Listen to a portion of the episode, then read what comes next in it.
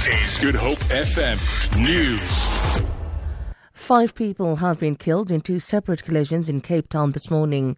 Four people, including two minors, were killed in a crash near the convention centre, while a 30 year old died in a three car pile up outside Khayelitsha. Western Cape Traffic Chief Kenny Africa. The accident took place this morning where uh, a Ford Fiesta collided with a vehicle that was uh, parked alongside the road. The um, vehicle caught a light, and all four of the occupants in this vehicle died. And then on Baden Powell, yet another crash where three vehicles was involved. One 30-year-old woman also died in this crash. Economists have warned that the recent transfer of additional funds from Treasury to SAA will not sit comfortably with credit ratings agencies. Treasury says the 3 billion rand bailout will prevent the airline from defaulting on its loan to Citibank. However, economists say the transfer will lead to toxic conditions which may result in another ratings downgrade.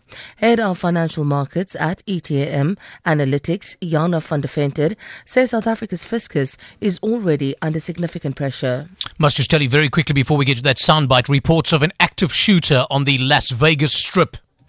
That's essentially taxpayers' money which is being used to bail out an entity like SAA. It's a decision which is not budget neutral and highlights how we are not in a good situation.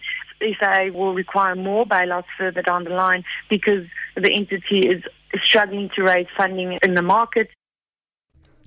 East London High Court Judge Belinda Hartle is this morning expected to hand down judgment in an application to nullify the outcomes of the ANC's Eastern Cape Provincial Conference held in the city at the weekend. Four ANC delegates representing a faction that supports Premier Phumulo Masualle are challenging the election of Oscar Mabuyane to replace Masualle as provincial chairperson. Mabuyane, the former provincial secretary, trounced Masualle by over 900 votes in yesterday's poll. The conference was marred by violence between different factions and long delays caused by arguments over delegates and credentials. The five lions that have been on the loose in Falkville outside Johannesburg are still playing hide and seek. The pride of lions that has been on the loose for at least five weeks could have been owned illegally. This is according to Captured in Africa, a wildlife organization which works with the wildcats. Founder and director Drew Abrahamson. It's more than likely, if they were captive, that the people didn't have a permit. And if you don't have a permit to keep lions, you can get into trouble and get a, quite a big fine. There's a lot of illegally kept cats, especially in the Joburg area.